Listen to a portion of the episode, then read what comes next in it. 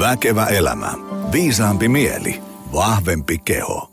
No niin, tervetuloa jälleen Väkevä elämä podcast jakson pariin. Kiva, että painoit play-nappia ja, ja, ja tota, toivottavasti osataan taas tänään palvella sua. Ää, mulla olisi itse asiassa yksi pyyntö. Ää, jos kuuntelet tätä jaksoa Spotifyssa, niin käy antaa sinne ää, arvostelu. Siellä kestää muutaman sekunnin, kun käy heittämässä sinne muutaman tähtimerkin, että mitä tykkäät. Jos tämä on ihan, ihan yhden tähden podcast, niin anna yksi tähti, mutta jos on, jos on viisi, niin ö, nappaa sitä. Mulla on, mulla on suuri unelma, että vielä joku päivä mä saan meneen ö, tuhat arvostelua rikki. Mä just tässä tarkastan parhaillaan. Mulla on 801 arvostelua nyt, keskiarvolla 4,8 siinä päivänä, kun menee tuhat arvostelua rikki, niin, niin olen kyllä onnellinen. Iso kiitos siitä, jos käyt sen painamassa Ähm, äh, me jutellaan tänään meidän, me jutellaan tänään fysiikkavalmennuksesta. Meidän, meidän kattoteema on ehkä joku sellainen, miten rakennetaan vahva, nopea, räjähtävä, suorituskykyinen ihminen, mitä, mitä se oikein vaatii. Mennään ehkä ihan semmoisen, väännetään suorituskykyruuvia vähän kireämmälle ihan semmoisesta perusarjen hyvinvoinnista ja katsotaan vähän, öö, tota, tää, mitä sitten kun haluaa mennä iso kovaa, niin mitä se, se vaatii. Tämmöistä jaksoa on myös toivottu, öö, kuten on toivottu myös päivän vierastakin useampaa otteeseen, niin saadaan ruksittua taas monta kuulijatoivetta ohi kuulijatoiveita muuten saa myös lähettää, jos seuraat mua jossain äh, somekanavassa, niin tuuppaa sinne YV-boksiin, että kuka olisi hyvä vieras ja mit, mistä hänen kanssa kannattaisi jutella, niin ihmetellään kuntoa. Äh, tota, ennen kuin syöksytään päivän tuhdin menun pariin, niin muistutuksena vielä, että jos sä haluat treenailla omatoimisesti tai, tai palkata meiltä valmentajan, niin tuu tänne Pasilaan äh, Optimal Performance Centerille. Itse asiassa äh, sä voit tuoda tänne kivijalkaa, pienryhmätreeniä, personal tai meillä on myös etävalmennus. Online PT-konsepti löytyy sieltä opcenter.fi ylä palkin valikosta. Mä laitan tuonne jakson tietoihin, niin voit käydä sieltä klikkailemasta kuntoon. Ja sitten jos oot, tota, istut jossain sellaisessa vallankahvassa, jossain työyhteisössä tai muussa tapahtumassa, että sinne kelpaisi sellainen ää, ihmisläheinen, ää, innostava, kannustava – työhyvinvointiluento, pidempi valmennus tai workshop, niin laita mulle äh, mailia joni.optimalperformance.fi. Kerro vähän, mistä kenkä puristaa ja mehän katsotaan sitten, miten voidaan olla avuksi. Mutta hei, Aapo Räntilä, tervetuloa. Kiitos paljon, kiitos kutsusta. Hei, äh, äh, meillä on tässä paljon monimutkaisia kysymyksiä, joiden kanssa saattaa mennä tovi, kun niistä keskustellaan. Tota, äh, mä uskoisin, että sä oot ainakin semisti tuntematon suuruus Väkevä elämä podcastin seuraajille ja kuulijoille. Kerro vähän lyhyesti, että, että kuka sä oot ja mitä sä teet ja, ja mitä, niin kuin, mitä kouluja on käyty ja mitä, mistä sä ammennat sun osaamisen ja ymmärryksen ja mitä, mitä sä niin teet, kun aamulla kello soi, niin mitä tapahtuu? Joo, tosiaan Aapo Räntilä Itä-Helsingistä ponnistan ja fysiikkavalmentaja ja väitöskirjatutkija – ja erityisesti teen väitöskirjaa voimaharjoittelusta ja ehkä omat synnit pitää heti tähän kertoa, että katson kaikkea hyvin vahvasti yleisurheilulasien läpi. Ja se on se mun oma niin kuin lajitausta ja teen vahvasti sieltä töitä, mutta fysiikkavalmennus yritän auttaa myös monia urheilijoita, urheilijoita eteenpäin ja mä uskallan ehkä sanoa, että on sellainen pieni, pieni tutkija sielukin mussa elää, eli myös yritän tuon väitöskirjan saada valmiiksi ja ehkä myös sitten sit, sitäkin puolta eteenpäin. Minkälaista hommaa muuten tehdä voimaharjoittelusta väitöskirja? Kauan sinä menee? No sehän on simppeliä, se on oikeasti simppeliä, koska se on yksinkertainen väitöskirja, väitöskirja tehdä, koska siinä otetaan ihmisiä tietty määrä, tehdään tietty testi ja sitten laitetaan ne tekemään punttia ja sitten mm. mitataan uudelleen ja katsotaan mitä kävi. Että mm. tämähän on niin kuin tyhmiä ihmisten väitöskirja. sitten on niin kuin fiksuille erikseen on nämä eri biomekaniikat ja liikuntafysiologiat, että tämä on niin kuin yksinkertaisesti ihmisten väitöskirja. Se mikä siinä on vaikeaa, että tarvitaan aika paljon ihmisiä, mm. että saa jonkinnäköistä tuloksia ja sitten mittaukset pitäisi olla suht vakiot. Mm. Mutta muuten se on aika, aika helppoa. All right. Ja sieltä, tuleeko sieltä sitten tuloksena tämmöisiä niin kuin, ihan tämmöinen aito oikea tutkimus, mihin aina, aina viitataan? No joo, mä oon kaksi artikkelia nyt julkaistu ja kaksi on vielä tulossa dataa niihin kerätty. Ja kyllä se mun kaunis ajatus aluksi oli, että muutan maailmaa ja teen maailman hienomman tutkimuksen. Ehkä se on nyt realisoitunut, että jotain sieltä tulee ulos, mutta en tiedä muuttaako se maailmaa. All right. Hei, um, niin kuin tuossa lupailin, niin tänään tänään mennään sellaisesta arjen selviytymis- ja, ja hyvinvointi- ja, ja tämmöinen niin perusterveysmoodista, vähän saadaan suorituskyvyllistä jatkumoa, mm. niin vähän sinne äh, kovemman tason tekemiseen. Tota, äh, jutellaan nyt ensiksi siitä, että jos me otetaan tämmöinen ei-ammattiurheilija, ei kansainvälisen tason menestyvä kilpaurheilija, vaan tämmöinen ikään kuin heittomerkissä tavallinen ihminen, joka kuitenkin haluaisi olla tosi kovassa kunnossa. Semmoisiakin on, joten se ei niin kuin selkeästi ole, ole niin kuin mahdotonta. Niin, niin tota, ähm, miten tämmöinen, äh, tietysti varmaan sitten, jos, jos sä oot joku konsultti, joka painaa sata tuntista työviikkoa, niin sit on hankala treenata yhdeksää kertaa viikossa ja niin edespäin. Et ei, ei nyt ihan semmoinen äärikiireinen ihminen, mutta semmoinen, niin kuin, on kuitenkin se on niin kuin työviikko ja vähän jotain lapsia treeneihin viemistä, muuta tämmöistä arjen palettia pyörittävää, niin miten, miten tämmöinen ihminen voi, voi niin kuin rakentaa itsestään niin kuin vahvan ja, ja, ja nopean ja ajatellaan, että se, se pelaa vaikka, vaikka niin kuin, en tiedä, jääkiekkoa jossain, en tiedä, kakkosdivarissa, mm. tai, tai, tai se pelaa ehkä ykkösdivarissa, tai, tai sitten se haluaa pärjätä yleisurheilun Masters-sarjassa tosi kovaa. Mm. Niin mitä semmoinen, mitä, mitä se vaatii? No aloitetaan sitten helpommasta voimasta. Jos sä haluat niin kun kehittää sun voimaa, niin se vaatii oikeasti tosi vähän. Eli se on tosi pienellä panostuksella. Pystyy kiireinen yksinhuoltaja äitikin mm. ehkä kehittymään siinä. Sanotaan, että kun on mietitty sitä, että paljon tarvitaan niin kuin voimaharjoittelulla mm. ihmisellä kehittymiseen niin penkissä ja kyykyssä, niin se on yksi sarja kolme kertaa viikossa. 70-85 prosenttia 11 maksimista. Sellainen 6-12 toistoa pitäisi olla aika tiukka sarja, eli viety, viety uupumukseen asti. Yksi sarja kolmesta viikossa? Niin, ja jos se mietitään yksi kova sarja, okei se on uupumukseen asti viety, mm. ja sitten se on 6-12 toistoa, niin se vie lämmittelyn 15-20 minuuttia kolme kertaa viikossa. Et mm. Kyllähän se niinku tohon pystyy aika, tai en tiedä pystyy, mutta on mahdollista monelle mm. niinku ajankäytöllisesti. Ja mä sanoisin, että toi on sellainen niinku helppo. Ja tämä oli voimaharjoitteluilla, mm. ei siis täysin aloittelijoilla. No sitten jos katsotaan tällaisia vahvoja, oli katsottu näitä voimannostajia, mm. jotka kisas ihan, niin ei siinäkään mikään mahdottomuus, että mikä on se minimimäärä, millä voi kehittyä, niin se on noin 3-6 sarjaa, saman verran treenejä, eli kolme, kolme tota, reeniä viikossa ja sitten painot vähän suuremmat, eli pitäisi olla yli 80 prosenttia toistot 1-5 toistoa. Mm. Mutta jos mietitään tuossakin nyt maksimissaan kuusi sarjaa kolme kertaa viikossa, niin ei sekään vie nyt lämmittelenkaan 45 minuuttia, 60 mm. minuuttia, että ei sekään mikään ihan mahdottomuus ole mm. mun mielestä. Eli jos sä haluat niinku voimaa kehittää, niin se on aika pienelläkin panostuksella mahdollista, jos on tahtoa. Mm jos haluat nopeutta siihen yhdistää, niin se ei ole ehkä sitten ihan niin yksinkertaista, että aina kun otetaan lisää, mitä haluaa kehittää, niin sitten tulee monimutkaisempaa. Nopeus on myös siitä mielessä tosi epäkiitollinen, että se rupeaa tippumaan jo 3-8 päivän jälkeen maksimaalinen mm. nopeus. Eli jos sä nyt treenaat aina maanantaisi nopeutta, niin ensi maanantai saat samalla tasolla kuin viimeksi. Eli sä siinä välissä vähän jotain tee. Että kyllä siinä sitten se frekvenssi nopeuden suhteen olisi vähän tärkeämpi tekijä, eli pitäisi tehdä tiheämmin sitä harjoittelua. Että jos mä lisään ton voiman siihen, niin sitten mun pitäisi ottaa ainakin kolme nopeusharjoitusta siihen alkuun. Eli sitten se olisi jo kolme harjoitusta, mutta kesto venähtäisi nyt jo puolentoista kahteen tuntiin. Mm. Eli kyllä mä sanoisin, että minimissään se kolme harjoitusta viikkoon, mutta se aika voi sitten olla ihan niin kuin 15 minuutista sinne mm kahteen tuntiin, riippuen niistä ovista tavoitteista ja millä tasolla on, mutta aika pienellä panostuksella pääsee eteenpäin. Jos haluat useampaa asiaa kehittää, niin sitten vaatii jo ajallisestikin mm. vähän enemmän resursseja. All right. Eli, eli jos on tullut tuossa tammikuussa lyötyä työkaverin kanssa vetoa, että kumpi penkkaa juhannuksena enemmän, niin siihen voi yllättävän pienelläkin työmäärällä kyllä. pärjätä siinä kisassa. Kyllä, kyllä lounastauolla vaan aina, aina vetää penkit. Muutama tiukka sarja, niin that's it.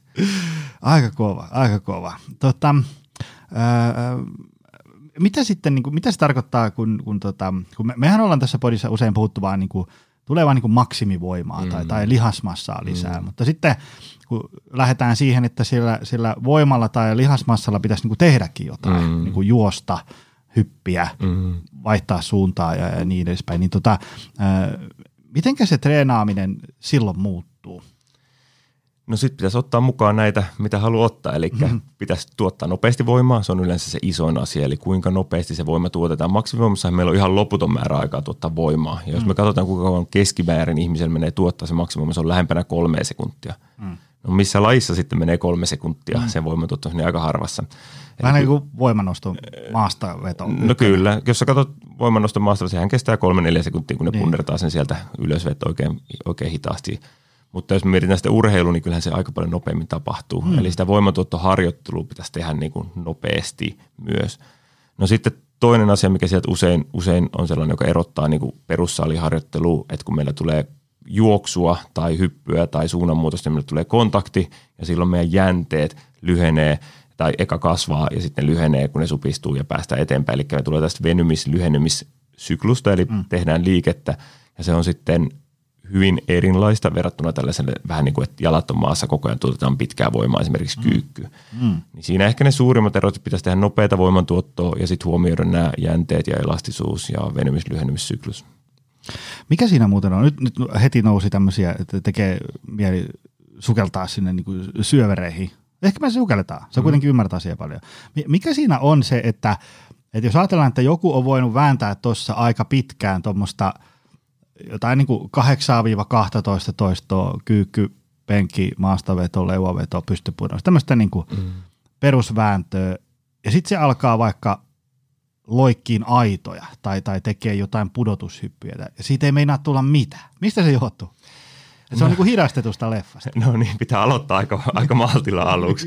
tulee, mutta kyllähän se yleensä se lihastyötapa on ihan erilainen. Et kyllähän mm. salilla korostuu niin kuin hidas eksentrinen vaihe, eli sä menet alas kyykyssä sinne pohjaan ja sitten sä tuut terä, yrität tulla terävästi ylös, eli konsentrinen vaihe teet ja siinä taas tuotetaan paljon voimaa. Jos mietit sitä, tätä esimerkiksi aitahyppyä, mitä mm. sanoit tuossa, niin siinähän kontaktiaika on tosi, eli kauan sä vietät maassa aikaa, mm. on tosi lyhyt ja siinä pitäisi pystyä eka ottaa nopeasti se vastaan ja sitten tehdä siitä niin ponnistaa terävästi mm. eteenpäin, niin kyllähän se niin kuin koko suoritus on aivan erilainen. Mm. Joten sen takia kyllähän se niin kuin ihan kuin lähtisi nollasta tekemään. Ei se niin kuin mm-hmm. siihen suoraan, mm-hmm. suoraan muutos, että on tosi tärkeää tehdä myös sitä liikettä.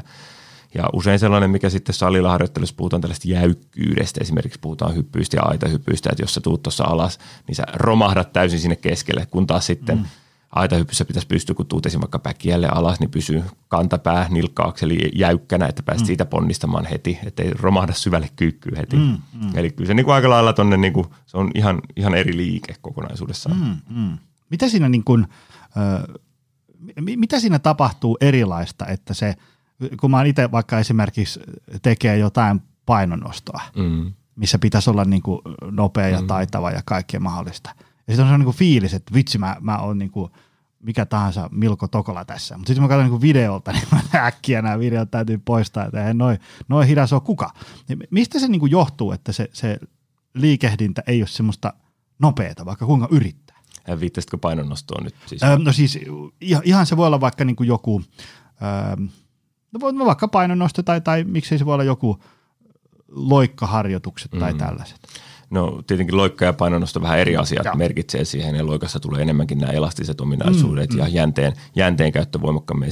Painonnosto sitten taas tulee tämä nopeampi voimantuotto ja se, että sitä pystyisi kiihyttää vielä, tuosta tietenkin tekniikka pitää olla kunnossa, mutta lantiolta vielä ylöspäin ja ponnistaa. Ja varsinkin painonnostossa loikissa korostuu se, että miten paljon se pystyt tuottaa siinä alussa. Eli jos mietitään kyykkyä, niin se saattaa olla sellainen se voimakäyrä sellainen, että se lähtee hitaasti nousemaan ja sitten pääsee sinne huippuun siellä kolme sekunnin kohdalla. Kun taas painonnostossa ja loikissa pitäisi saada heti sieltä alusta aika paljon voimaa tuotettua. Mm. Eli voiman tuotto pitää, nopeus pitää olla, pitää tuottaa nopeammin se suurempi määrä voimaa, joka sitten on useille vähän harvinaista. Mm. Ja jos sä lähdet vaikka tuossa nyt otat ihan perus Taviaisen nelikymppisen, joka käy salilla ja lähdet hänen kanssaan juokseen, niin hän ei välttämättä juossut pitkään pitkään aikaa niin kuin mm. maksimaalisesti. Ja siinä tulee se, että sellainen nopea harjoittelu jää kyllä aika nopeasti pois useimmilla mm. ihmisillä. Ja se on ehkä se, ehkä, ehkä se mm. ero, että tehdään asioita nopeasti mm. tai terävästi tai räjähtävästi. All right, all right. Tota, no, mitä sitten, jos ajatellaan, että, että ollaan niin kuin aika kovassa tikissä ja, ja sitten haluttaisiin niin kuin pärjätä niin kuin iso kovaa jossain maailmanluokan kilpailussa. Että sieltä se alkaa muuttua niin kuin jo pikkusen eri peliksi. Niin, niin mikä erottaa sitten tällaiset kansainvälisen tason urheilijat tämmöisestä kovatasoisesta taviksesta? No joo, tosi, tosi hyvä kysymys ja ehkä isoin, isoin ero tuossa niin on se ajankäytön ero. Et kyllähän ei siellä niin olympiamitallisti tee kompromisseja minkään asian suhteen. Mm-hmm. Ja siellä pitää olla sopivasti itsekäs. Tarkoittaa sitä, että sun pitää laittaa prioriteetille sun uni, sun ravinto, sun reenit. Ja se, jos sä mietit tuollaisen tavallista harjoittelija tavallista kuntosalilla sille riittää, että se tulee kuntosalille paikalle. Mm. Silloin se saa jo positiivisia vaikutuksia, se tekee siellä sen harjoituksen, mikä se on, ja vaikka se olisi vähän väsynyt, vaikka olisi yöllä lapsi oksennellut tai mm. muuta, niin se saa silti sen positiivisen vaikutuksen, kun se on päässyt paikalle. Tuollaisen kansainvälisen tasolle tähtävän urheilijan, sen pitää tulla suorittamaan sinne harjoituksiin, ja sitten ei mitään hyötyä, että se tulee sinne vaan paikalle. Eli silloin meidän pitäisi pystyä korostamaan mm. sitä, missä se edellinen taso on ja päästä sen yli. Mm. Eli mm. silloin pitää pystyä suorittamaan. Ja jotta sä pystyt suorittamaan, sun pitää pystyä minimoimaan henkinen ressi, mm. maksimoimaan ravinto, maksimoimaan uni mm. ja muukin palautuminen. Ja ei, ei siellä niinku kompromisseja, kompromisseja ole. Se on sitten ihan eri maailma, ihan, ihan muu maailmassa ja siellä pitää törkeästi olla jopa vähän itsekäs, mm. että mm. se homma, homma on luonnistuu. Minkälaisia määriä sitten treenaa tämmöiset jotkut? Jos otat jotain esimerkkejä sun, sun valmennettavista, jotka on niin, kuin niin huipulla kuin sun valmennettavat on, niin minkälaisia määriä siellä treenaa? Mikä on semmoinen normaali treeniviikko? No voimateholajin urheilijoilla, Eli? puhutaan noista yleisurheilun heittolajeista, jotka niin tekee voimaa ja tehoa eikä tee kestävyyttä, niin siinä mm. puhutaan noin yhdeksästä harjoituksesta viikossa. Mm. Eli yleensä se jakaantuu sitten kahteen, se on kolme neljä aamureeniä ja viisi kuusi iltareeniä. Mm. Eli suunnilleen pari kertaa päivässä reenaillaan. Ja se on ehkä sellainen voimateholajille aika normaali määrä. Sitten jos puhutaan kestävyyslajista, niin se on siinä mielessä ikävä laji, että siinä pitää reenata vähän enemmän. Eli kun siinä se määrä on aika merkittävä laji, että tämähän on lajivalintakysymys, että mm. miten haluaa tehdä. Mutta siinä, jos mietitään ihan huippu, mä en kestävyysurheilijoita valmenna, mutta jos mm. ihan huippukestävyysurheilijoita puhutaan, niin siinä pitäisi pystyä juosta niin kuin kuitenkin kovaa, sellainen viisi kertaa, 4-6 kertaa viikossa, ja sitten pitäisi juosta sitä aerobista lenkkiä sellainen 100-150 kilsaa päälle, riippuen vähän tasosta. Mm. Eli siinä voi sitten lähteä, ja se aerobinen alue niin aika hidas alue, se pitää mennä tällä mm. aerobisella energiantuotolla, niin kyllä siinä sitten määrää saa tehdä huomattavasti enemmän, mitä voimateholla urheilija. Ja sitten jos puhutaan joukkuelajiurheilijoista, tietenkin siellä pelit on hyvin määrittävä tekijä, niin siellä ehkä ne niin pelit vie sen isoimman ajan ja siihen yhdistyy sitten paljon myös harjoittelu, lämmittely, loppulämmittely, ehkä pelin jälkeen tehdään vielä mm. voimakin. Mm niin siellä sitten se taas määrä voi olla sitten hieman erilainen, se vaihtelee kyllä tosi paljon viikosta, mutta kyllä sekin siellä varmaan 6-10 niin välillä riikkuu luultavammin, riippuen vähän peliviikosta ja onko kilpailukausi vai mm. harjoittelukausi. Joo, no siinä saa kyllä ruveta arki aika lailla pyöriin suorituskyvyn rakentamisen ympärillä. No joo, sanotaan näin, että ei yksikään olympiamitalisti käy töissä, että kyllä yleensä ihan täyspäiväisiä urheilijoita on. Tota, tota, tota. Mitä tämä klassinen kysymys, tätä ei ole pitkään aikaan väkevä elämän podissa puitu, on, ottaa, on, on uusin aika. Kannattaako kestävyysurheilijan tehdä voimaharjoittelua? Toki. Eteenpäin. ei, kun, tota, ö, miksi? No tota, erittäin hyvä kysymys ja vastataan taas pidemmän kautta. Normaali tavan tallaa, joka käy lenkeillä tai muuta, se ei välttämättä tarvi. Sen ei välttämättä tarvi, koska mm. se saa riittävän adaptaation ja ärsykkeen siitä, että se lenkkeilee. Sehän aiheuttaa jo niin voimaharjoittelu sille, jos se juoksee mään ylös ja kehittää voimatasoja. Mm. Jos puhutaan erittäin kovatasoisesta juoksesta, otetaan nyt maratonin maailmanennätys, mm. joka juostiin nyt kahden tunnin pintoihin. Mm. Kohta juostaan varmaan allekin, mm. ihan, ihan virallisestikin. Ja siinä on noin 100 metriä, kun pilkotaan osin, niin se menee 17 sekuntia. Se on ihan, ihan niin kuin järjetöntä vauhtia. Joo.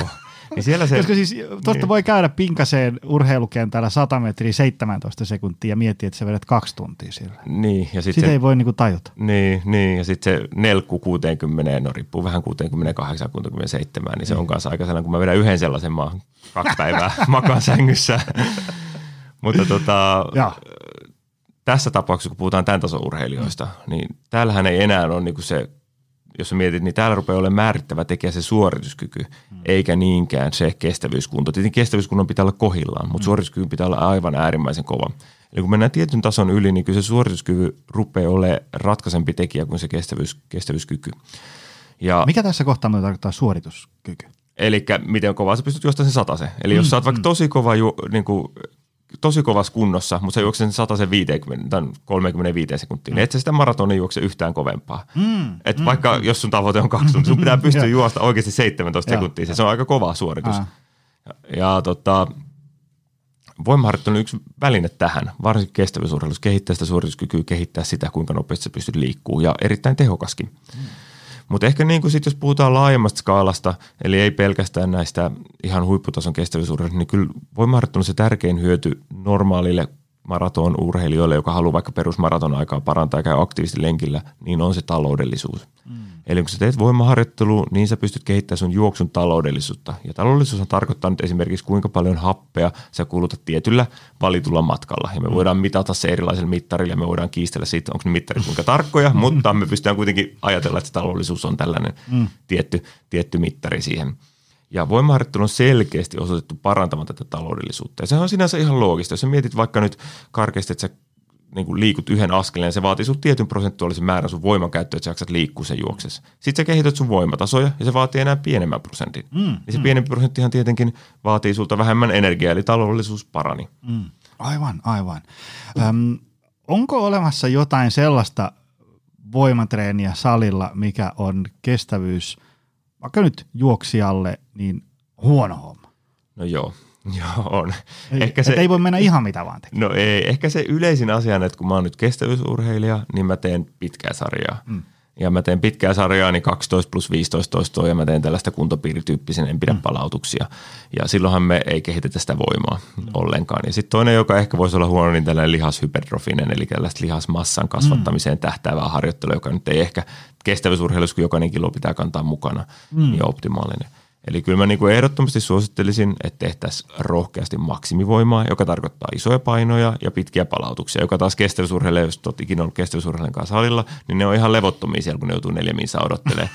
ne rupeaa hyppiä seinille siellä, että syke laskee ja ne tuijottelee kelloa ja mm. naputtelee sitä maksimivoimaa. Sitten toinen räjähtävä voima, eli mitä puhuttiin tuosta alussa, että liikuttaisiin nopeasti, liikutettaisiin niitä painoja nopeasti. Mm.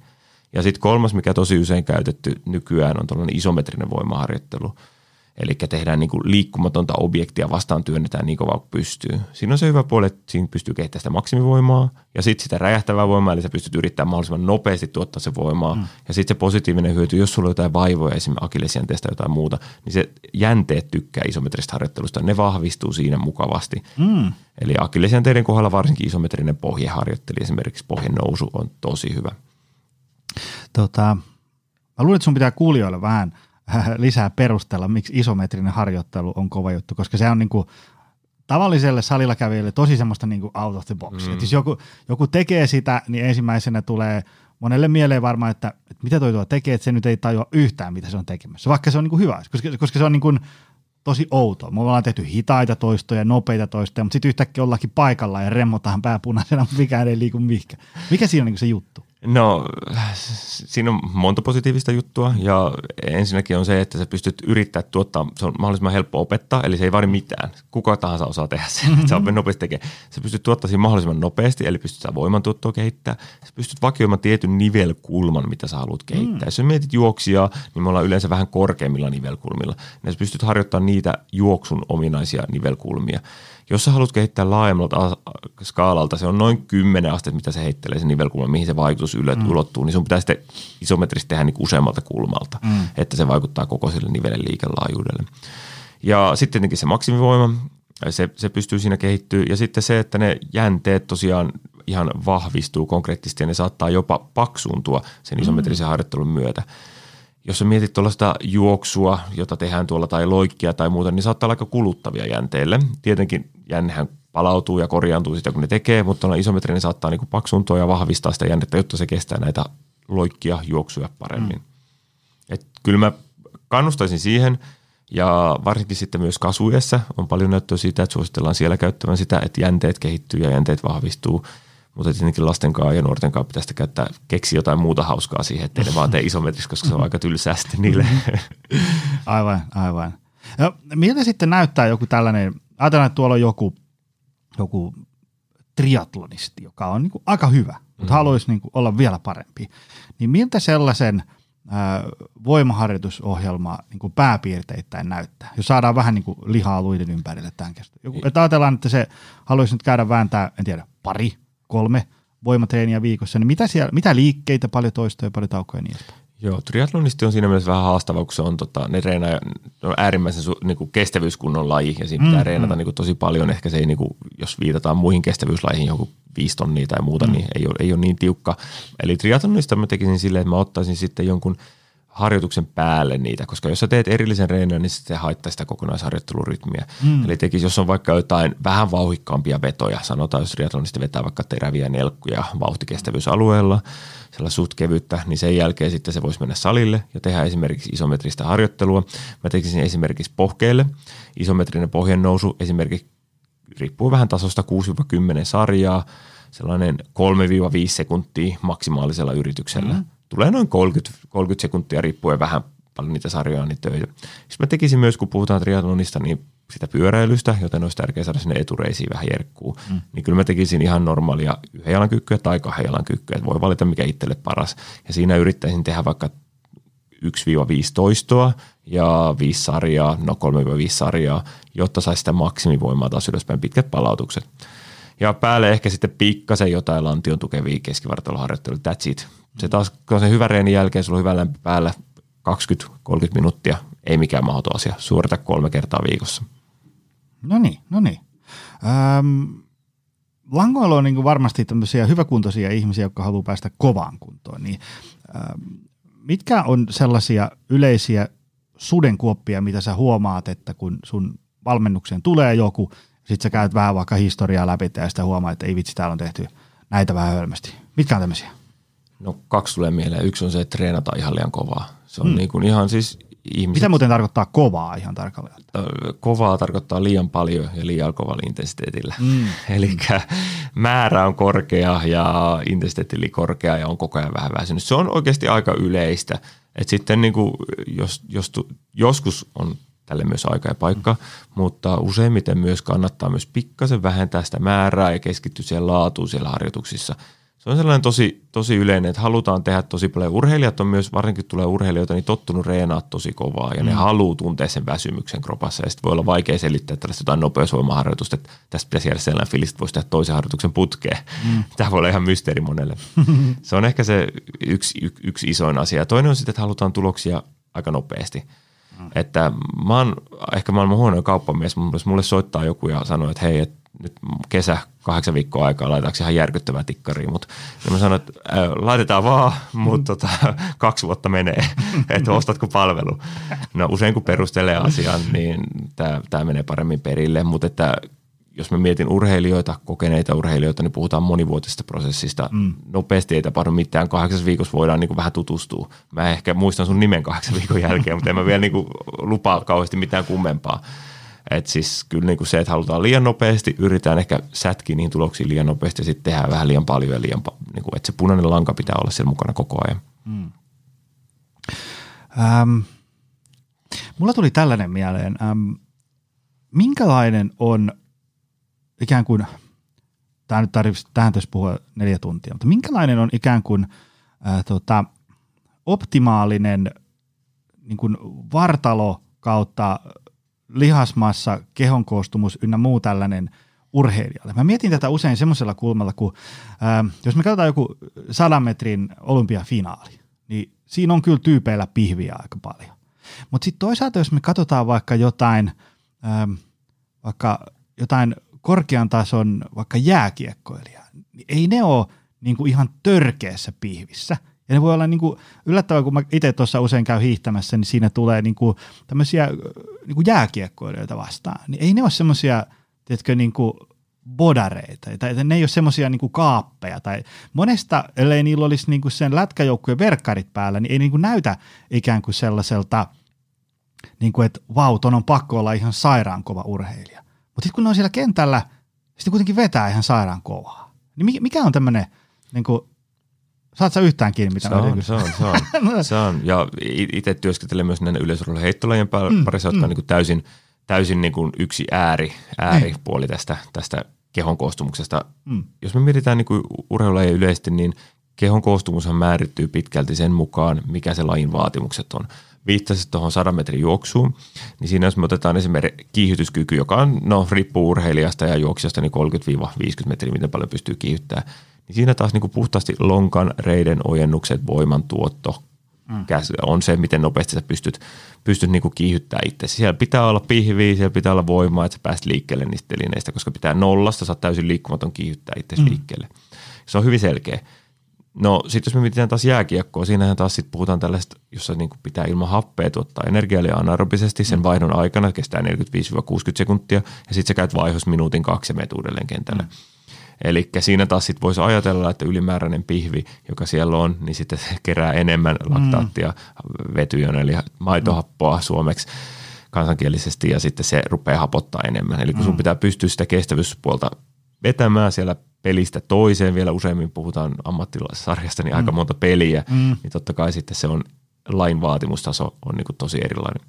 No sitten jos me mietitään, tota, mihin viittasin tuohon heittolajeihin, ja otetaan yleisurhun sisältä toinen laji korkeushyppy, ja verrataan näitä keskenään, niin niiden on hyvin selkeä, että korkeushyppyssähän sun pitää liikuttaa oma paino mm. sen riman yli, jolloin siis mitä enemmän painoa sulla on, sen raskaampi se on. Mm. Joten korkeushyppäjät saattaa joskus olla vähän laihoja, ja mm. taisi pieni kohukin nousta nyt, kun tämä italialainen olympiavoittaja julkaisi Instagramista tällaisen kuvan, jossa hän oli niin jo laihasta olemuksesta laihuttanut 20 kiloa. Mm. Vai 15 kiloa oli ihan langan laiha tämän kisakautta lähestyessä. No sitten me mietitään näitä heittolajeja, jossa taas ei tarvitse omaa kroppaa liikutella, kun se puolitoista metriä siinä ringissä eteenpäin ja sitten pitäisi väline saada liikkeelle. Niin siinä taas sitten niin kuin – tietty raja on, mikä on niin kuin, että lihavaa ei kannata olla liikaa, koska rasvaakin pitää liikuttaa, mm. mutta että kyllä se näyttää, että noin huippuheittäjät on niin kuin 130-140 kilosia. Aikamoisia niin, kaappeja. niin, no mm. Daniel Stolin moni suomalainen mm. tietää, mm. niin siinä sitten voi ajatella, että se on 150 kiloa. Mm. Että kyllä siinä niin kuin sitten, en, en lähtisi niin kuin taas niin kuin jää, jääkiekokentälle häntä laittamaan, mm. että voisi väsähtää mm. aika nopeasti, mutta taas mm. ringissä kun puhutaan noin 1,5 sekunnin suorituksesta, mm. Mm. niin siihen mm. ei luultavasti väsähdä. Ja sitten saa levätä vielä 10 minuuttia ennen seuraavaa. Ja kuusi kertaa pitää käydä pyörähtää ringissä, että siihen pystyy. Aivan, aivan. Eli kyllä se laji määrittää pitkälti se, mikä, ne, mm. mikä se vaatimustaso on. Ja tässä on ihan mielenkiintoista, kun mennään vähän taaksepäin tuonne niin 50-luvulle. Ja siellä taas puhuttiin tällaista vähän niin kuin all American tyyppisestä urheilijasta, joka pystyy urheilemaan jenkkifudista, joka pystyy urheilemaan yleisurheilua, joka pystyy urheilemaan baseballia. Niin kuin kaikki lajin oli täydellinen. Mm. Se oli sellainen niin kuin ihanne tyyppi urheilijalle. Mm nyt taas sitten ajatellaan, niin tietenkin Jenkifudiksi, kun vielä siellä sisälläkin on tällainen mm, mm. hyökkäyksen linjamies, joka on niin kuin todella iso ja vahva, mm. ja sitten saattaa olla joku niin kuin tällainen rissu, wide receiver, mikä se mm. nyt onkaan suomeksi, mm. eli ottaa kiinni niitä paljon, joka taas on todella kettereä ja nopea. Niin, niin siellä sisälläkin on tällaisia mm. niin kuin muutoksia, että kyllähän se on muuttunut niin kuin aika nopeasti tämä meidän suhtautuminen tähän urheilulajeihinkin, ja siellä on tullut mm. tätä erikoistumista myös kehon tyyppien sisällä. Aivan, aivan. Äh, tota, ähm, Eli voidaanko sanoa, että, että urheilijan saattaa olla paikallaan hankkia lisää esimerkiksi lihasmassaa? Riippuen urheilijasta, riippuen lajista.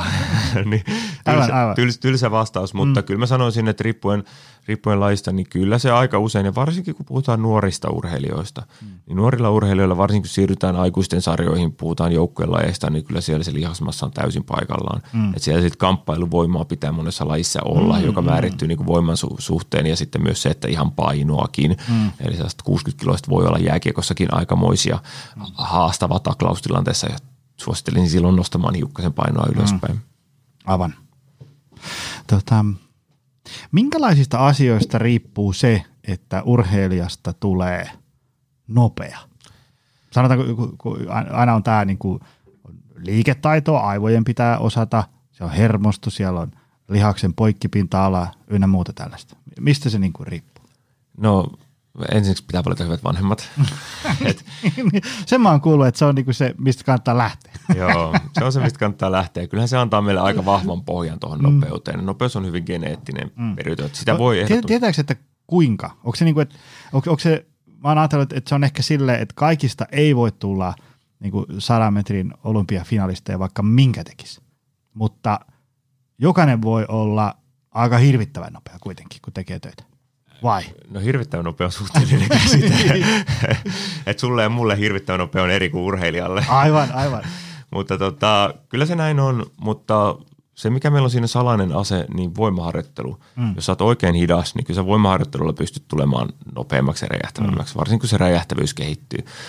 Mutta kyllä se tällainen perinteinen äh, pukukoppiviisaus on, että noin sekunnin pystyy sadan metrin aikaa harjoittelulla parantamaan – että jos sä oot 18-vuotias, mikä sun aika, niin noin sekunnin siitä pystyy harjoittelulla ottamaan. Mm.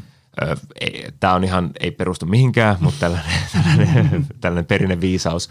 Mutta sitten taas kun puhutaan niin kuin oikeasti urheilijoista, ja riippuen tietenkin laista, jos ei puhuta nyt täysin sadasta metristä, niin kyllä se voimaharjoittelu ja se oikeanlainen harjoittelu sillä pystyy vaikuttamaan niin merkittävästi suunnanmuutoskykyyn, siihen kiihytyskykyyn ja ehkä myös askelkontaktiin, niin kyllä sillä pystyy tehdä valtavia muutoksia.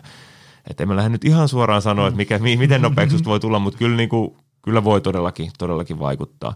Mutta sanon sen vielä, kun tuo joukkueella edes tosiaan vahvasti pyöri mukana, että yleensä ne, jotka on nopeita, kun ne tulee sinne aikuisten sarjoihin miesten tai naisten puoliin, niin ne pysyy nopeina. Mm. Et siinä vaiheessa se pelikuorma, harjoittelukuorma rupeaa olemaan niin kova, että siellä ei ehkä niin, niin hirveitä nopeuden kehityksiä enää tapahdu pientiä askeleita tietenkin mm. eteenpäin, mutta että kyllä se niin kuin, vähän, että se on niin kuin hankittu jo siinä vaiheessa, mm-hmm. jos näin voi sanoa.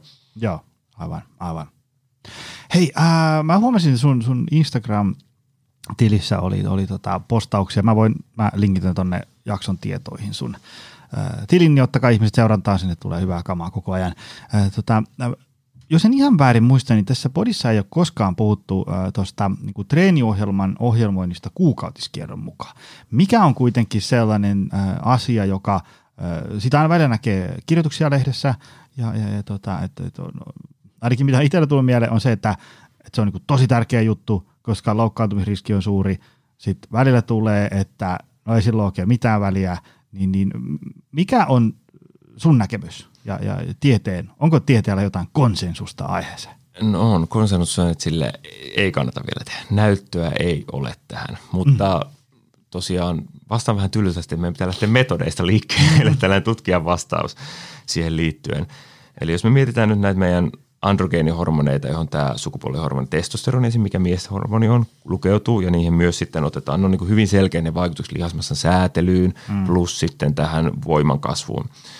Ja, mutta jos me otetaan estrogeeni, me tiedetään siitä vähemmän. Ja yksi syy, miksi me tiedetään siitä vähemmän, naisia ei ole tutkittu niin paljon. Mm. Ihan niin kuin yleisesti naisten tutkiminen on aloitettu huomattavasti myöhemmin, koska nais, naiset on ala, ajateltu olevan niin kuin miesten kopioita, joka on tietenkin väärin. Mm, mm. Että nyt on sitten myöhemmin vasta ruvettu, että naisethan on vähän erilaisia miehiä verrattuna.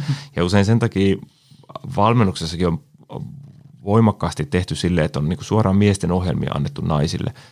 Ja nyt se on vasta ruvennut viime aikoina muuttumaan, tietenkin fiksut ihmiset on tehnyt jo kauemmin niin, mutta nyt rupeaa olemaan näyttöä siitä.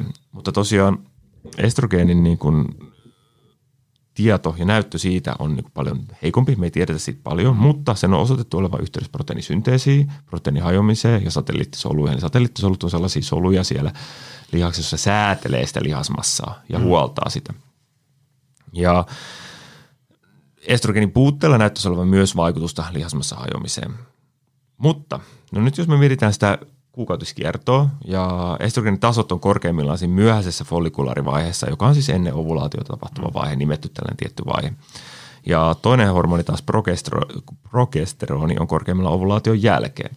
Ja sitten on ajateltu, että jos me tehtäisiin nyt ennen sitä ovulaatiota, kun estrogeeni on korkeimmillaan, sillä oli yhteys tähän proteiinisynteesiin, niin enemmän frekvenssiä ja enemmän volyymia ja enemmän intensiteettiä. Eli treenattaisiin suomeksi kovempaa. Ja sitten taas sen ovulaation jälkeen treenattaisiin vähän kevyemmin. Tämä on niinku ihan fiksun kuuloinen ajatus. Mutta mikä tässä on sitten niinku ongelma? Itse asiassa on vain kaksi artikkelia, jotka on raportoineet, että siitä on niinku hyötyä. Mutta sitten kun näitä artikkeleita katsotaan tarkemmin, me huomataan sen metodologisia ongelmia. Ja yksi sellainen asia kuukautiskierron suhteen on, että jos me mietitään näitä kierron pituuksia, ei pelkästään yksilöiden välillä on huoma ero, niin kuin iso ero, mutta myös yksilöiden sisällä kuukautiskierro toisesta toiseen voi vaihdella mm. todella merkittävästi. Ja nyt me miten tutkia tästä tuli täyspainajainen, eli meillä on, me otetaan 20 ihmistä, niin jokaisen tutkit, niin tutkittavan välillä on eroja ja sitten niiden sisällä on vielä eroja. Mm, mm. Miten mä voisin tämän tota, ratkaista? No ihan esimerkiksi tässä esimerkiksi follikulaarinen vaihe voi vaihdella 10-22 päivän välillä, eli 12 päivän ero, ja se luteaalinen vaihe vaihtelee 7 päivästä aina 17 päivään saakka. No usein näissä tutkimuksissa oletetaan, että kuukautiskierto kestää tasan 28 päivää ja ovulaatio tapahtuu täysin keskellä sitä kuukautiskiertoa 13 tai 14 päivänä. Ja sitä yleensä mitataan tällaisella lutenisoivalla hormonilla, joka stimuloi ovulaatiota. Eli siinä ajatellaan, että mitataan verestä nämä, niin me pystytään määrittämään nyt tämän henkilön kuukautiskierto. No siinä on se ongelma vielä se, että se lutenisoiva hormoni esiintyy yhdestä päivästä aina kuuteen päivään saakka. Mm. Eli nyt kun me mietitään, että me saatetaan reenata täysin väärään aikaan, me ollaan tehty meidän määritelmät verenkierron mukaan, että nyt tämä ovulaatio tapahtuu tälle, mutta sitten ne voi vaihdella jopa kuusi päivää tai ne voi vaihdella yksilöiden välillä huomattavasti, niin tota, me saadaan aivan eri tuloksia. Sen takia mä en luota näihin kahteen tutkimukseen, jotka on julkaistu, koska kaikki muut tutkimukset vielä näyttää, että ei ole mitään apua, mm. ei ole mitään hyötyä tästä. On, puuttuu siis laadukasta näyttöä tästä asiasta täysin, ja me tarvitaan lisää näyttöä, joka on vähän tylsä vastaus, mutta sitten pitää myös miettiä niin kuin pidemmällä aikavälillä, että kyllä lyhytaikainen vaihtelu on niin kuin varmasti hyvin suurta ja on järkevä huomioida se niin kuin tällaisessa päivittäisvalmennuksessa. Mm. Nyt musta tuntuu pahalta, mulla on kuukautiskipu, mikä vaan, niin kevennetään harjoittelu, ei mm. mennä väkisin kovaa tai muuta. Mutta onko sillä pidemmällä ajalla oikeasti hyötyä? Niin näyttää siltä, että pidemmällä ajalla ei välttämättä ole niin suurta hyötyä, mutta mä oon valmis muuttaa mun mielipiteen tästä, kun näyttöä tulee enemmän. Enemmän. Mutta se on tosi kiinnostava aihe. Mä haluaisin nähdä tästä lisää, lisää näyttöä varsinkin tämä estrogeenin merkitys tähän niin kuin voima, voima- ja teholajin urheilu on erittäin merkittävä. Sitten toinen asia, mistä mä toivoisin enemmän, enemmän tutkimusta on niin kuin ehkäisypillereiden, ehkäisy, mm. erilaisten ehkäisyvälineiden käyttö, miten ne vaikuttaa hormonitoimintaan ja niiden vaikutus pitkäaikaiseen niin kuin hormonien säätelyyn. Mä uskoisin, että tämä on niin kuin tosi tärkeä, tärkeä tota, tutkimuskohde ja se on vaan hirveän vaikea metodologisesti saada kaikki niin kuin kontrolloitua. Hmm. Koska tässä on nyt niin tärkeää, että me tehtäisiin se kovempi harjoittelujakso just silloin, kun se estrogeeni on korkea. Koska hmm. jos se osuu väärään kohtaan, niin sitä me ollaan, niin kuin, ei me voida sanoa mitään. Hmm. Ja sitten kun se progesteroni on korkea, niin silloin meidän pitäisi pystyä tekemään se kevyempi jakso. Niin siksi olisi tässä kaikki lähtee sitten, me saataisiin määriteltyä se, se meidän kokonaisuus. Ja se on vaikeaa ja sitä ei pysty tekemään. Mutta Tämä on kiinnostava aihealue, mä en tyrmää tätä täysin, mutta tällä hetkellä ei kannata siihen lähteä vielä, mm. mutta tietenkin kannattaa käyttää järkeä, jos on huono olla, väsyttää, kuukautiskipuja ja muita oireita, ei missään nimessä kannata niin kuin mennä maksimeet tekemään. Jokainen tietää, mm. että se niin kuin, jotka en itse ole kuukautiskiertoa ikinä kokenut, mutta olen ymmär, ollut ymmärtävinä, mm. että siinä niin kuin vaihteluväli voi olla tosi suuri. Kyllä. Ö, mistä syntyikin sitten äh, tota, lisäkysymys mieleen, että, että onko niin kuin miehen ja naisen harjoittelussa jotain eroja tyyliin. Siis sille, että jos ajatellaan, että meillä on niin kuin samanikäiset, öö, mahdollisimman vakioitu kaikki olosuhteet, mutta toinen on vaan niin kuin mies ja, ja toinen nainen, niin onko jotain tämmöisiä pääsääntöjä, että yleisesti ottaen näin? On valtavia eroja. Kerro vähän jotain. Ehkä isoin isoin, varsinkin voimaharjoittelun suhteen, naisten pitää harjoitella enemmän – mm. ja frekvenssi enemmän. Ja Maalaisjärki tulisi silleen, että kun miehillä on testosteronia, niin ne voi runtata menee enemmän. Mutta onko se siis just toisinpäin? No tämä testosteroni itse asiassa mielenkiintoinen, kun nostit tuon esiin. Jos otetaan taas ääritapauksia painonnostossa, jos mietitään tällaista oikein testosteronin rikasta isoa painonnostoa, joka 120 kiloa ja nostaa mm. valtavia painoja. Jos mietitään niiden herkistä, ne saattaa ottaa kovimmillaan niin kuin 10-13 päivää ennen ö, tota, kisoja yhden ykkösen. Ja sitten mm. ne pitää sen voiman yllä siihen saakka. Ne ei niinku mm. niin tekee kevyt harjoittelu vaan. Se on niin kuin kaksi viikkoa käytännössä ennen teet sen kovan ja sitten sä lepäilet vaan. Tietenkin käyt liikkumassa, teet vähän submaksimaalista toimintaa. Naisilla taas monet painonnostajat käy tekee esim. pitkiä kymppiä kevyllä painolla, jotta ne saa painetta ennen kisoja mm. lihaksiin. Mm. Ja tämä sama mä oon huomannut esimerkiksi yleisurheilussa ja muissa voima- ja teholaisissa, että kyllä naisten niin kuin se testosteroni tekee sen, että se säilyttää sen voiman ja räjähtävyyden paremmin. Jos sitä testosteronia ei luontaisesti ole, niin kuin naisilla harvemmin on, se on niin, niin eri tietenkin se tilanne, niin silloin sun pitää tehdä vähän useammin se voima ja paineet lihaksissa, tonus ei säily niin hyvin. Mm. Joten siellä pitää tehdä aika paljon enemmän sitä frekvenssiä, jotta se säilyy, jos sä haluat säilyttää sen. Eli miehet pääsee siinä mielessä vähän helpommin, jos niillä on testosteroni. No tämä aiheuttaa myös sen, että miehet saa irti usein enemmän, varsinkin jos on tällainen testosteronityyppi, oikein räjähtävä mm. tyyppi. Eli ne, niin ne pystyy niin kuin, ottamaan irti enemmän, niillä menee myös kauemmin palautua. Ja miehille taas tällainen niin kuin oikein lähempänä maksimia työskentely esimerkiksi tällaisessa 6-18 sarjoissa voi olla ihan tuskasta, ja ne menee aivan poikki ja kuolevat. Ja kun taas naisille se voi olla se keino kehittymiseen. Naiset pystyy suhteellisesti vähän lähempänä sitä omaa maksimia työskentelemään verrattuna miehissä. Eli intensiteetti voi olla keskiarvoisesti vähän korkeampi. Mm.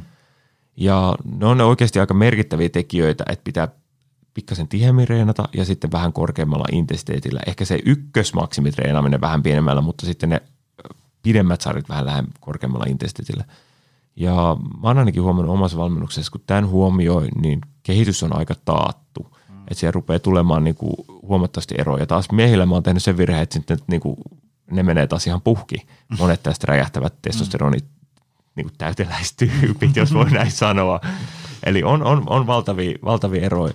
Ja sitten jos otetaan vielä tuo yläkroppa siihen käsittelyyn, niin kuin heittolajissa halutaan yläkroppaa kehittää, niin se on sitten naisille sellainen, joka vaatii erityistä, erityistä huolta. Että naisillahan on niin kuin jalat su- tosi vahvat ja suhteessa jopa vahvemmat kuin miehillä, usein kun puhutaan kyykystä mm. esimerkiksi. Mutta tämä yläkroppa voi olla sellainen, että se voi olla haastava ja sitä pitää niin kuin reenata myös lihasmassa näkökulmasta huomattavasti. Mm, mm, aivan, aivan. Öm, sun Instagram-tilillä on paljon tämmöisiä harjoitteita, joissa hypitään, loikitaan, pudottaudutaan, boksataan. Tämä on niin kuin, äh, kuulijoille varmaan jokseenkin tämmöinen niin kuin erilainen äh, harjoittelumetodi, että niin kuin hypitään levytangon kanssa ja siinä on painoja. Tuosta kun nyt painat tuommoiselle normaalille kaupalliselle kuntosalille, niin aika vähän siellä näkee ihmisiä tekevän tämmöisiä. Sitten jos menee johonkin tuonne urheiluhallin kyljessä olevaan saliin, niin siellä sitten ehkä enemmän. Tota, avaako vielä vähän tätä, että mikä tässä on niinku se juttu tämmöisessä niinku hyppimisessä ja loikkimisessa ja mikä, mikä siinä on se juttu ja miten sitä kannattaa ruveta tekemään, jos joku innostuu? Joo, pitää kertoa tässä aikaisemmin, kun vielä itse urheilin, siitä on jo iäisyys, mutta muistan kävin tällaisella kaupallisella kuntosalilla, sitten yksi PT tuli sanoa, että tein just jotain tällaista ballistista harjoittelua, että pitää tehdä rauhallisesti ja kontrolloidusti. Ja silloin mä päätin, että mä pysyn näillä kaupungin saleilla, kaupungin saleilla, niissä ei kukaan tule valittaa. Mutta nykyään tilanne on tietenkin, tietenkin eri, että teillä, teilläkin täällä mm. Tosi, tosi hyvät tilat, eikä varmasti PT tulisi valittaa. Mm-hmm. Mutta tota, mistä me puhuttiin aluksi vähän se nopea voimantuotto. Me voidaan kehittää sitä salilla myös hyvin erilaista. Esimerkiksi tällainen ballistinen harjoittelu, jos teet takakyykyn, normaali takakyykky, mutta sä ponnistatkin ilmaa, eli kyykkyhyppy, mm. niin korkealle kuin pystyt. Niin tässähän sä joudut kiihyttää sitä tankoa mahdollisimman korkealle mm. ja joudut oikeasti ponnistaa niin ylös kuin pystyt, jolloin sä kehität tällaista kiihdytyskykyä ja ponnistusvoimaa. Ja tietenkin ballistinen tarkoittaa sitä, että jatkat siitä, kiihytät loppuun asti ja lähetät vähän niin kuin ilmaa. No se on yksi tapa, ja niitä voi ottaa esimerkiksi penkissä, voit tehdä heitolla, sen sä voit tehdä kyykyssä, sä voit tehdä melkein missä vaan. Toinen tapa sitten on esimerkiksi ottaa ihan tällaisia rehellisiä plyometrisiä, eli tässä hyppy harjoituksia, jossa tulee sitten tämä, mikä sen erottaa tuosta äskeisestä, siinä tulee se sekvenssi, kun jalka osuu maahan, se ottaa vastaan sen, jarruttaa, muuttaa sen ja siirrytään eteenpäin. Mm. Ja tämä on niin kuin yksi mun mielestä loistava muoto kehittää niin kuin välimuoto maksimaalisen juoksunopeuden harjoittelun kanssa ja voimaharjoittelun välillä tällainen loikkaharjoittelu erilaisissa. Voit tehdä sitä yhdellä jalalla, kahdella jalalla eri suuntiin. Se, on niin kuin, se ei ole ihan niin hilasta kuin voimaharjoittelu, se ei ole ihan niin nopeata kuin maksimaalinen juoksuharjoittelu. Sä pystyt opettelemaan siinä voimantotta, se kehittää voimaa, se kehittää jänteen jäykkyyttä, tai jänteen kun nivelten jäykkyyttä, joka tarkoittaa sitä esimerkiksi, se ei vuoda, voima ei häviä siinä, kun kantapää, nilkka tai päki asuu maahan juoksussa, niin kantapää ei tipu maahan, vaan se pysyy jäykkänä. Ja se voima välittyy paremmin sieltä maasta kehoon tai kehosta maahan. Ja sitten se kehittää sitä nopeata voimantuttua, koska sun pitää ponnistaa eteenpäin mahdollisimman pitkälle. Ja sitten se myös kehittää myös niitä lihasten, ihan mitä me halutaan, mihin suuntaan me tehdään, niin sen antagonisten eli päävaikuttajan lihaksen voimantuottoa, eli kehittää ihan voimaakin. Mä, mä koen nämä niin urheilijoilla sellaiseksi erinomaiseksi vähän niin kuin tehoharjoitteluksi. Eli ei ihan nopeusharjoitteluksi eikä ihan siihen voimaharjoitteluksi, vaan tässä tehoharjoitteluksi, joka tarkoittaa, että tehdään niin kuin, otetaan se voima, voimaharjoittelusta, lisätään siihen tällaisen aikarajoitin, eli yritetään suhteellisen nopeasti tehdä. Ja vielä lisään sen, että tosiaan plyometrisarjo, sitä voi tehdä monella eri tavalla. Esimerkiksi sä voit kehittää voimaa sille, että sä teet tosi syviltä kulmilta loikkia. Sä voit mm. tehdä tosi korkeilla kulmilla, sä voit tehdä tosi terävästi, sä voit tehdä tosi hitaasti, sä voit tehdä monella eri tavalla eri suuntiin.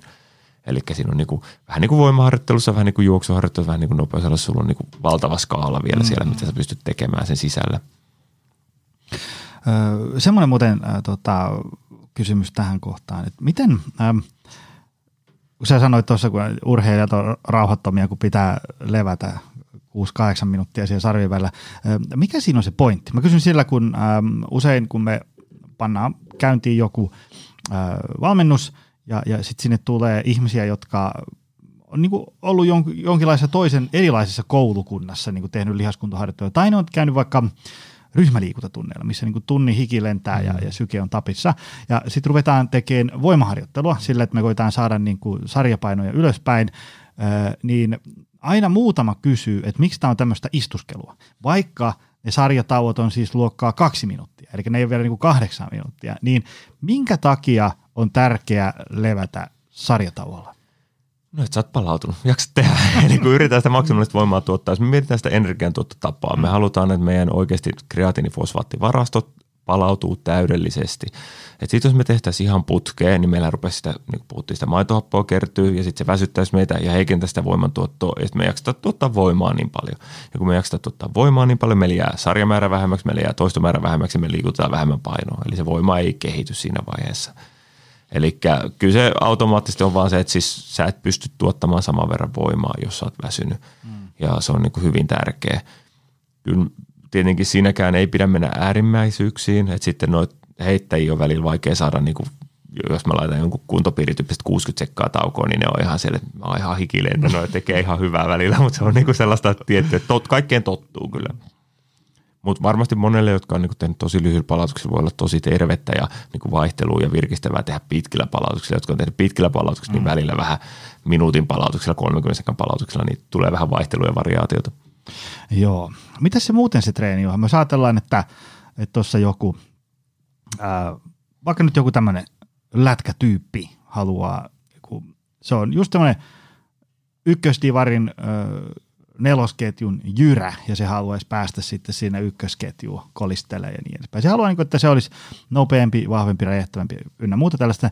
Niin minkälaisia äh, niin kuin sarja, toisto, määriä semmoinen treeniohjelma, yksi treeniohjelma niin kuin sisältää suurin piirtein. Meillä siinä alussa oli se, että, että niin kuin tavis kehittyy niin kuin lähes olemattomalla treenillä. Mutta mitä sitten, onko niin kuin kymmenen sarjaa, kymmenen toistoa vai, vai neljä kertaa kahdeksan? Mitä? Mikä on semmoinen joku hyvä? Onko meillä jotain, että niin kuin näin monta sarjaa ainakin pitäisi tehdä, että kehittyy mihinkä? No ne, mitä mainitsin alusvoiman suhteen, niin ne pätee myös ihan tähän. Mm. Eli ne 3-6 sarjaa kolme kertaa viikossa tehtynä, niin ne pätee myös ihan tähän. Mutta täytyisi ihan nyt ensimmäiseksi disclaimeri, että mä kyllä eka tekisin testit, että mitä sen pitäisi kehittää. Mm. Pitääkö sen kehittää voimaa vai onko se vahva? Pitääkö sen kehittää kestävyyttä vai nopeutta vai räjähtävyyttä? Mikä se onkaan se? Mutta jos nyt mietitään, että sillä olisi vaikka voimaa ja räjähtävyyttä pitäisi kehittää, niin mä katsoisin paljon sitä voimaa pitäisi kehittää, sitä nyt se 3-6 sarjaa kolme kertaa viikossa tietyt liikkeet, mitä haluan tietyltä kulmilta. Ja sitten mä yrittäisin kyllä aika paljon tuoda sitä räjähtävyyttä siihen saman tien mukaan. Eli tekisin tästä yhdistettyä nopeus- ja voimaharjoitteluilla. Mä yrittäisin aluksi tehdä sitä nopeutta ja sitten voimaa siihen päälle, jotta me pystyisimme kehittämään kumpaankin puolta siitä. Näin yhden treenin sisällä. Kyllä, yhden treenin sisällä. Mitä se tarkoittaa sun käytännössä? No käytännössä se tarkoittaa sitä, että siinä voisi olla esimerkiksi aluksi joku teräviä juoksuja, sitten siinä voisi olla näitä kyykkyhyppyjä esimerkiksi, josta mainittiin tietyllä painoilla, mikä hänelle nyt onkaan sopiva. Ja sitten siinä voi olla jotain loikkia. Ja sitten me voitaisiin tehdä maksimivoimaa siihen päälle. Mm. Eli tällainen on sellainen aika tyypillinen urheilijareeni, että tehdään jotain nopeata, jotain loikkaa, jotain räjähtävää ja sitten tehdään maksimivoimaa. Mm. All right, all right. Hei, äh, jotta tämä kysymys ei unohdu, äh, mitä sä oot mieltä mittaamisesta? Jos halutaan olla kovassa kunnossa, niin kannattaako mitata? Jos mitataan, niin, niin mitä? Ja, ja nyt niin kuin mulle mittaamiseen käy ihan kaikki jostain Saamarin yliopistotason voimaanturista ruutuvihkoa ja lyijykynää ja, ja niin edespäin. Mitä sä oot mieltä? Rakastan. no, Joo, ja mä oon vähän nörttisin, jos käyttää mun nettisivuilla, niin siellä on niin kuin ihan tällaisia erilaisia testivälineitä vertailtu. Mutta tota, mä lainaan tässä nyt Peter Trycker muistaakseni sanon näin, että mitä tulee niin kuin mitattua, sitä tulee niin kuin manageroitua vai mikä se suomennos mm. nyt olisikaan. Niin kuin, että se mikä, mitä mittaantuu, se kehittyy. Ja mä oon kyllä siitä samaa mieltä, että jos sä mittaat, niin sitä kyllä sitten myös kehitetään yleensä. Ja se on ihan sama, että onko se tota, tosiaan ruutuvihko, johon se mm. kirjoittuu, onko se viiva, niin kuin viivotin vai tota, mittana vai mikä se on. Se on aika yksinkertainen, niin kuin yksinkertainen siis yksinkertaistaa kaikessa siellä vähän niin kuin normaalilla tasolla. Mutta sitten kun mennään ylöspäin, niin sitten me tietenkin ehkä haluttaisiin, että me pystytään vähän syvemmin analysoimaan sitä suoritusta. Jos mä otan nyt tästä esimerkin vauhiton pituus, mä laitan mittana, mä saan jalkojen ponnistusvoimakyvyn mitattua alle minuutissa, mm. ja mä saan tuloksen siitä. Mutta mä ehkä sitten jollakin tasolla haluaisin tuoda siihen, että mä saisin vähän näkemystä siihen, että mitä, mitä siellä tapahtuu siellä suorituksen sisällä. Ja sitten me tarvitaan siihen ehkä vähän tarkempia laitteita. Yksi esimerkki on esimerkiksi voimalevyt, jos me voidaan sitten katsoa, mitä tapahtuu siinä allemenovaiheessa, mitä me tarvitaan siinä jarrutusvaiheessa, mitä siinä ponnistus, ponnistusvaiheessa ja mitä siinä taas kun tullaan vastaan. Mutta liikkeelle pääsee, niin kuin itsekin sanoit, ruutuvihkolla ja mittanauhalla ja tosi pitkällekin pääsee. Ja esimerkiksi sekuntikellolla – että ei tarvitse mitään ihmeellistä, mutta sitten jos haluaa tarkemmin analysoida sitä suoritusta, niin sitten ehkä vähän, vähän tarkempia laitteita. Ja kyllä mä itse suosin kovasti vähän niin kuin käymään, jos on vara, varaa, niin käymään erilaisissa mittauksissa tutkittamassa esimerkiksi kestävyysurheilijan VO2 max, maksimaalinen hapeuttokykytesti saisi kynnykset ja sitten taas nopeusvoimamittauksesta saa sen yksilöllisen, mitä pitää kehittää omassa, niin kuin, että onko se nopeuspäätä vai voimapäätä, mitä pitäisi mm. kehittää omassa harjoittelussaan – mutta ihan mittaamisesta yleisesti, että kyllä kaikki, kaikki aina ihan millä tasolla niin pitäisi jotain mitata. Mm, mm. Mitä, miten yksilöllinen urheilijan treeniohjelman pitää sun mielestä olla? Öö, tää, mä, mä kysyn tätä sille, että, että usein tässä kun puhutaan tämmöistä perus salijunttaamisesta, että halutaan vähän voimaa ja pihviä, niin siellähän voi tosi hyvin joku semmoinen – tuosta netistä ladataan joku Arnoldin Golden Six ja runtataan menee. Ja menee niin kuin yllättävän pitkälle ja aika hienosti. Mutta mitä sitten uh, urheilijan kohdalla? Voiko, voiko urheilija vaan mennä runttaa isoja perusliikkeitä levytangolla pari-kolme kertaa viikossa ja sitten ollaan tosi kovassa tikissä? Vai mitä, mitä tämmöistä niin yksilöllisyydestä? Kun siitä, siitä on niin kuin, että on eri koulukuntia. Kaikki pitää miettiä just sulle ja sitten on se, että no ei ole niin väliä, kun me ollaan melkein samanlaisia kaikkia. Kaikkea sitä väliä. Mitä, mikä on sun ajatukset tämmöistä yksilöllisyyden ö, näkökulmasta treenaamisessa? No joo, aika laaja kysymys, mutta ehkä niin kuin itse ajattelen sitä jatkuvuuden kannalta. Esimerkiksi jos sä nyt se Arnoldin Golden Six ja sä oot nyt tehnyt sitä kymmenen viikkoa, niin mitä sitten? Otatko sen uudelleen ja lisäät painoja, niin kyllähän se niin kuin jatkuvuus ja progressio mm. siinä tippuu aika nopeasti. Et kyllä se niin kuin valmentaja, mitä se voi tuoda siihen, on se jatkuvuus ja se yksilöllinen jatkuvuus. Tarviiko se nyt olla niin spesiaalia? Ei välttämättä, mutta se jatkuvuus ja miettiä ne erilaiset progressiotavat, eli millä sitä hommaa kehitetään, jotta se pysyy niin kiinnostavana, variaatio tulee takaisesti ja kehittyy jatkuvasti eteenpäin. Ne on ehkä ne tärkeimmät.